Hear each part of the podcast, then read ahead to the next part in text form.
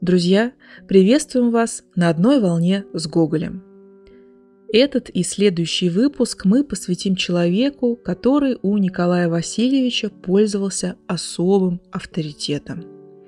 Речь пойдет об Александре Сергеевиче Пушкине. 10 февраля 1837 года жизнь его трагически оборвалась. Событие это стало настоящим потрясением для всей России. Как странно, Боже, как странно. Россия без Пушкина. Я приеду в Петербург, и Пушкина нет. Писал Гоголь. В одном из первых выпусков мы уже рассказывали о том, когда и как завязалось общение между Гоголем и Пушкиным. Сегодня же речь пойдет об оценке, которую Николай Васильевич давал творчеству своего великого современника – Первое знакомство с произведениями поэта состоялось у Гоголя, когда он еще учился в Нежинской гимназии. Воспитанники учебного заведения выписывали журналы и альманахи, из которых составилась их собственная библиотека. Кстати, именно Гоголь был выбран хранителем книг. Свою должность библиотекаря он исполнял очень исправно. Даже придумал выдавать бумажные напальчники читателям, чтобы они не испачкали книг. А вот что вспоминал Александр Семенович Данилевский. Он заботился всегда о своевременной высылке денег. Мы собирались и читали Онегина Пушкина, который тогда выходил по главам. Гоголь уже тогда восхищался Пушкиным. Это была тогда еще контрабанда.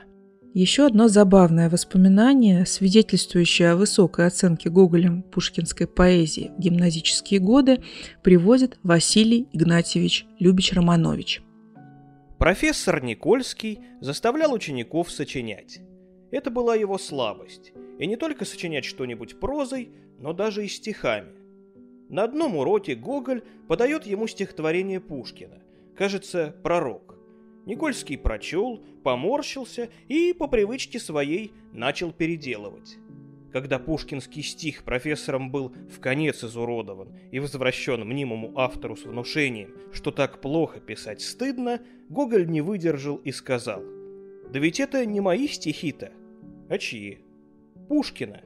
Я нарочно вам их подсунул, потому что никак и ничем вам не угодить, а вы вон даже и его переделали». Из этих слов можно сделать вывод, что уже тогда творчество Пушкина было для Гоголя эталоном, образцом, в котором, как говорится, не убавить, не прибавить. И преподавателю не удалось его переубедить. В дальнейшем, на протяжении всей своей жизни, Николай Васильевич не переставал восхищаться Пушкиным. В выбранных местах из переписки с друзьями Александру Сергеевичу уделено особое внимание. Николай Васильевич Гоголь. В чем же, наконец, существо русской поэзии и в чем ее особенность? Явился Пушкин.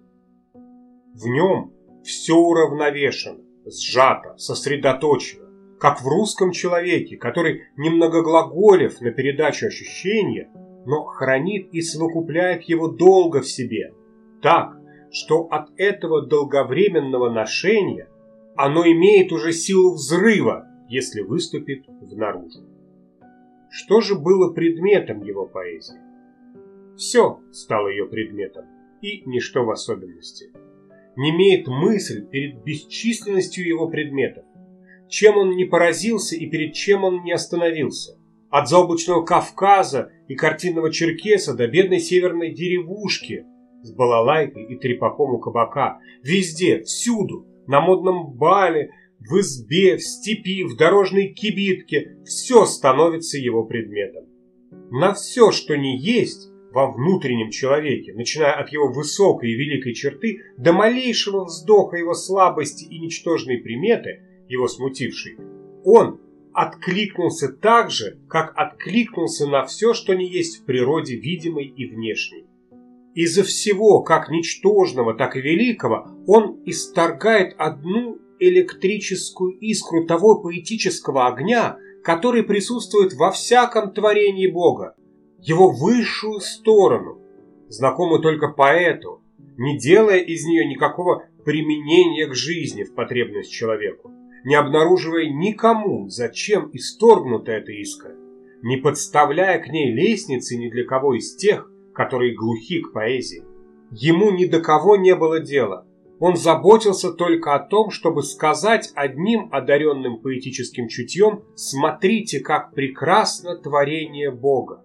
Пушкин дан был миру на то, чтобы доказать собой, что такое сам поэт и ничего больше. Что такое поэт, взятый не под влиянием какого-нибудь времени или обстоятельств, и не под условием также собственного личного характера, как человека, но вне зависимости от всего. Одному Пушкину определено было показать в себе это независимое существо, это звонкое эхо, откликающееся на всякий отдельный звук, порождаемый в воздухе.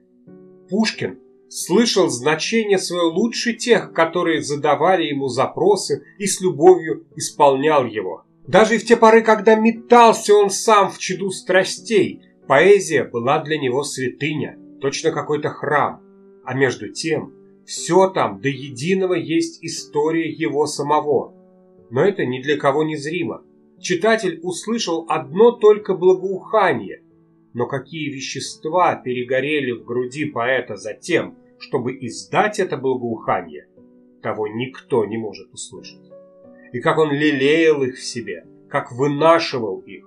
Ни один итальянский поэт не отделывал так сонетов своих, как обрабатывал он эти легкие, по-видимому, мгновенные создания.